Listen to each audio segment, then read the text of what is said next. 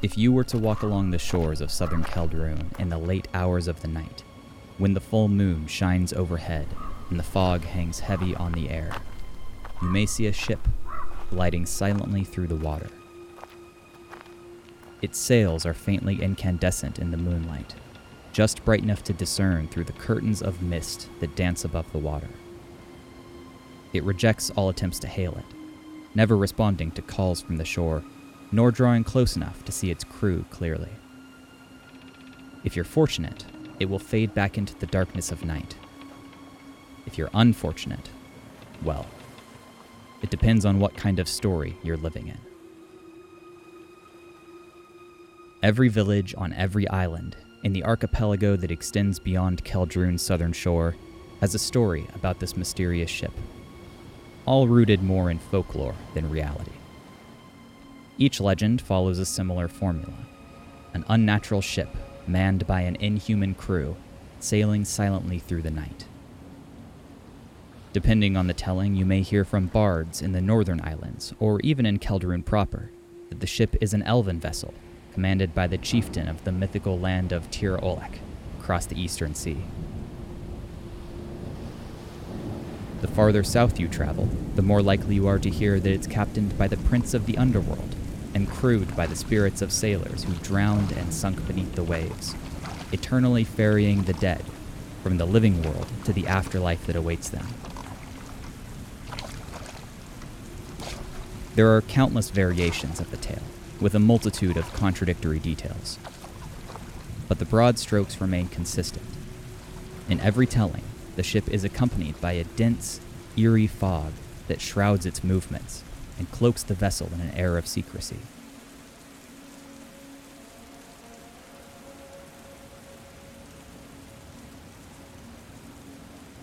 Skeptics often take issue with this. Of course, this mysterious ship is surrounded by fog that makes it impossible to say whether it truly exists or not, creating fertile ground for every local drunkard to bolster their reputation by creating their own version of the tale. Perhaps some of the storytellers actually believed that they had seen the ship, the eye has a way of playing tricks on the mind when the hour is late and shapes coalesce and disperse in the roiling fog that so often obscures the eastern sea. Regardless of whether the local legends stem from calculated fiction or earnest misunderstanding, the result is the same tall tales of a ghost ship that acts as an ill omen for all whom it passes by. However, the tendency to associate the supposed appearance of this supernatural craft with bad tidings may have some grounding in reality. Although the archipelago of Celdrúin is farther south than the Shialti typically fare, incursions by the savage Northmen were far from unheard of. Every village, town, and temple that lies along the coast of Celdrúin lives in fear of the moment when a long ship's sails appear on the horizon bringing with it a war band of reavers set upon plundering the poorly defended settlements. Perhaps, some non believers rationalize, the stories of ferry ships drifting through the mist were simply misinterpretations of a much more tangible threat. Should a homestead be razed to the ground by Shialti raiders in the dead of night, and its inhabitants enslaved and dragged back to the raiders' homeland in the north, it would be easy to instead say they were taken by the fair folk. It's no better or worse than the truth. It is simply farther removed from reality, and there is a twisted comfort in that belief. Denial is a powerful tool. Regardless of the veracity of any given story, it's undeniable that the legend of ferry ships, carried to southern shores in ominous banks of fog, has taken root in the collective conscious of the archipelago's denizens. It has been retold countless times in countless forms, and, whether it's fact or fiction, every settlement is wary of ships passing by in the night. Sometimes, however, events transpire that lend a certain credence to the tales. Sometimes, something happens that cannot be denied, but at the same time cannot be explained. Something that implies there may be a small kernel of truth buried deep within a legend. Welcome to a world very much like our own, but with a crucial difference. In this world, folklore is rooted in stark reality. My name is John Kernett, and I'll be guiding you through stories of strange events, close encounters, political conflicts, and tragic history, all set in a unique world that blends reality and mythology. This is the Wayfarer's Compendium.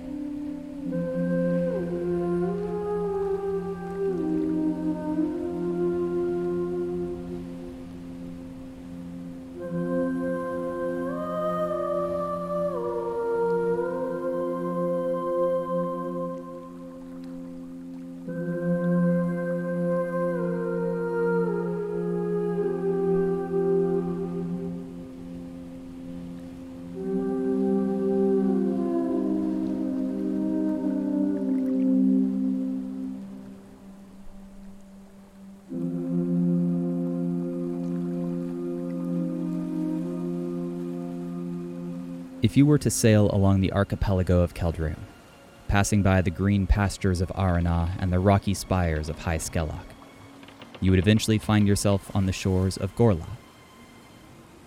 The island is in the shape of a crescent moon, a long strip of verdant highlands where sheep and cattle graze that sharply transitions to rocky cliffs plummeting into the sea. Sheltered coves dot its perimeter, where fishermen ply their trade in small curraghs that bob up and down on the waves like gulls at rest. Many of these natural harbors, such as the one in our tale, are uninhabited. That's not to say that it's empty.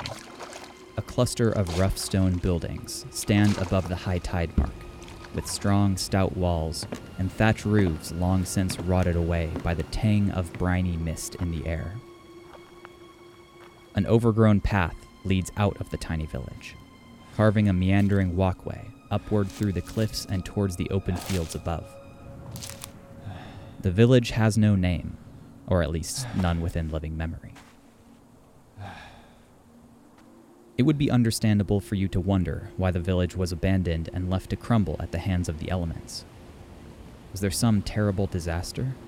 An attack by raiders? Perhaps a plague that extinguished the lives that once existed there? The waters of the harbor are still rich with fish, and the dock still waits patiently for a boat to return to its protective embrace. It was not a famine that had driven away the family that once called this place home. The houses give no clues regarding their inhabitants' fates. No skeletons lie in quiet repose within the walls, nor are there any signs of fire or bloodshed. As so often happens in the study of history, we're forced to turn to an unreliable source to seek whatever truth may be found. As the story goes, the matriarch of the family that once lived in that isolated harbor was a wise woman.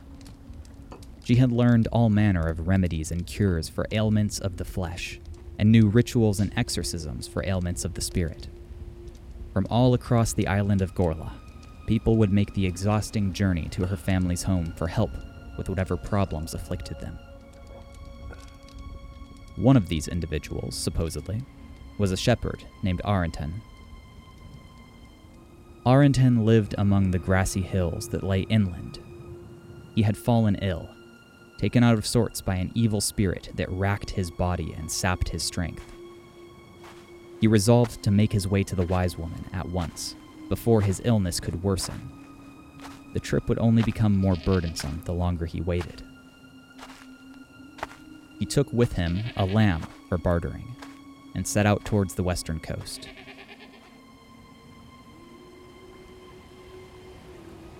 It took him fully a day to reach his destination, and he reached the cliffs as the sun rose on the second morning. The fog was impossibly dense, and the world was a haze of white as he carefully descended the treacherous pathway towards the harbor. He stumbled and caught himself and stumbled again, leading the lamb down the safest path he could find, until, eventually, he reached solid ground once more. The air was cold. Sheets of mist danced slowly in the coastal breeze as he called out, hailing the village. But there was no response. The houses loomed out of the haze as he approached the settlement, shivering, sick, and tired. The silence felt oppressive. The only sound to be heard was the muted crash of waves gently lapping against the rocky shore. He went from house to house, knocking on each door, and receiving silence as his only reply. His nerves grew more and more taut with each passing minute until, at his wits' end, he opened one of the doors and let himself inside the building. Nothing seemed out of place. There were no signs of violence, nor had anything been removed. The ashes in the hearth were fresh, and the broth that had been simmering in a ceramic cauldron was still faintly warm. The only thing missing was the house's resident, a fact that gnawed at Arenton's mind as he made his way to the next house. Again, it was empty. From house to house, the shepherd went, finding at every stop tasks half finished. The salty reek of half cleaned fish pervaded one, the fisherman's knife still laying atop the butcher block. In another, a spinning wheel sat waiting for its owner to return and finish winding a ball of wool into yarn. Wooden children's toys lay unattended upon the floor. Outside, the dock was empty. The fishermen's boats were notably absent. It was as if the village's inhabitants had simply disappeared. All at once, Arenton's fears overcame him, and he fled, bringing the story of the abandoned village back with him to the rest of the island. Some say the tipping point that sent the shepherd fleeing back to the safety of the highlands was the faint glimpse he caught of luminous white sails approaching through the mist. It's questionable whether the ship's presence was truly part of Arenton's experience, or if it had simply been added as an embellishment after the fact. But it made little difference in the end. The village was abandoned, while the fog and the legendary ship that it hid gained another fable about the dangers it posed.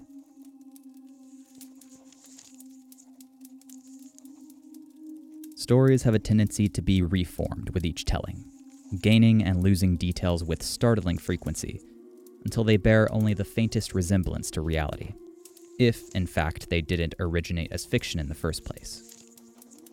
The tale of Serla and Oren is one of those stories. To understand this legend, we must begin with another legend how humanity drove the Fairfolk away from Celdrúin. The Tanda Eru, or the Elves as they're often called, lived on Celdrúin long before mortal men arrived to claim the island for their own. When humanity did arrive, a war ensued, a war that the human settlers won. They struck a bargain with their defeated foes. The Tanda Eru would dwell below the earth, while humanity would claim the surface world for themselves. Not all of the Tanda Eru agreed to this, and many of them turned to the sea and sought out lands beyond Celdrúin. Among them was Kirta the shipwright, who sailed east to a land known as Tir Olek and built a great kingdom there. Serla was the shipwright's daughter. She built for herself a beautiful vessel of golden wood and silver sails that carried her all throughout the tumultuous eastern sea and north to the frigid Rime, and back to her father's haven in Tir Olek.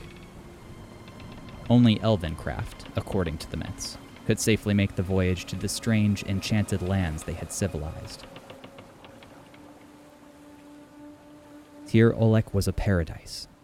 The land was eternally sun drenched and warm, the trees in the orchards heavy laden with fruit at all times of the year, and the forests teemed with wild game ripe for the hunting. The evening air rang with music, and ale flowed like water. Or so the myths claim. Although mortal men could not sail to Tir Olek under their own power, that was not to say that there were no humans who dwelled there. Eventually, the time came for Serla to wed, and her father bid her to choose a worthy husband for herself. She sailed from realm to realm, considering the great warriors and artisans of the Tanda Eru before turning her attention towards Celdrúin. One man caught her eye, the greatest warrior alive, according to some admittedly biased tellings.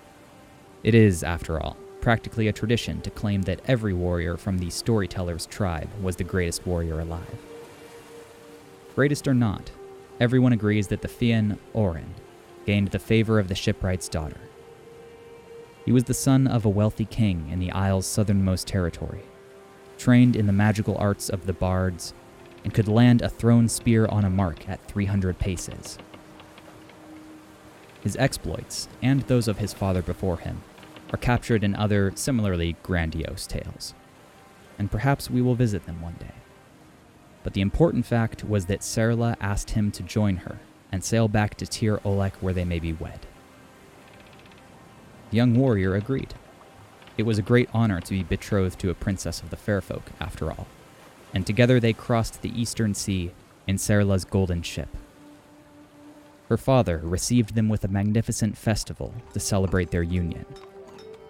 All of his subjects assembled under his banners to drink to the newly wedded princess's health, and there was great joy throughout Tir Olek.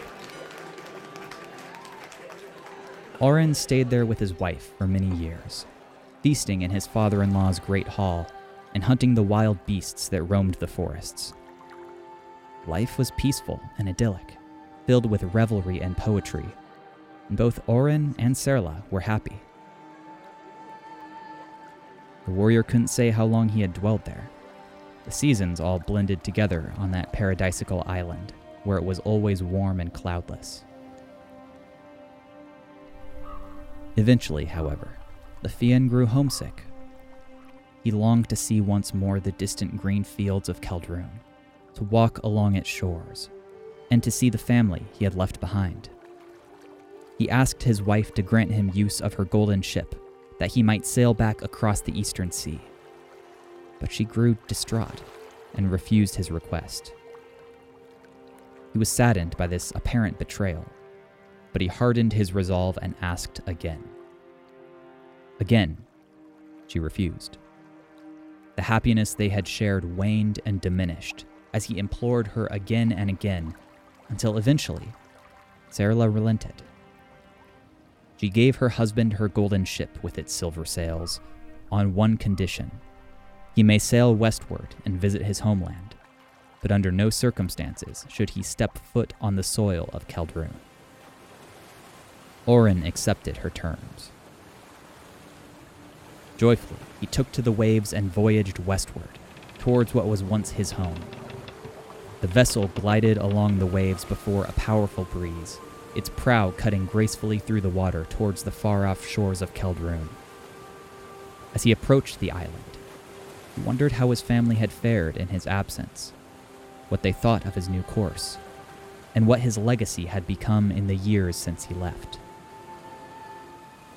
His family's castle came into view on the horizon, standing proudly on a cliff overlooking the southern shore. As Oren looked over his ancestral home, his thoughts clouded with worry. There were no warriors overlooking the towering wooden ramparts. Ivy covered the outer walls, and weeds had reclaimed the paths leading up the hill. The only signs of human life were a handful of farmers laboring in the nearby fields. The golden ship approached the rocky shore. In his alarm at the terrible state he had found his family's holdings in, Oren disregarded his wife's singular commandment and leapt overboard, determined to learn what had happened to his once great tribe. No sooner did the heel of his boot touch the soil of Celdrúin, however, than the ages he had spent in the timeless paradise of Tir Olek began to catch up to him unbeknownst to him, in the warmth of that never ending summer that shone upon the Elven Isle. He had dwelled there for 300 years. Within the span of a few dozen heartbeats, he had aged from a young warrior in the prime of his life to an elderly man. He rushed inland as the years piled up, his run becoming a limp and his back bending under the weight of time. As the story goes, he told his tale to the farmers sowing the fields nearby before crumbling to dust. A neat little way to add some semblance of plausibility to the obviously mythical tale. How else would it be known in Celdrúin if he had perished before relaying it? Nevertheless, the grave marker that adorns the site of Orin's supposed death, more likely the marker of some unknown warrior's resting place, stands to this day. A towering cairn of stones, waiting patiently through the ages next to the ruins of an ancient fortress of earth and stone. Ivy winds its way up the pile of rocks, guiding rain down in dark rivulets along the cracks of each boulder. In nearby villages where this story is told, they say that if you walk along that coast on a foggy, moonlit night, you may see a glimpse of silver sails across the water as the daughter of the sea visits her lover's grave.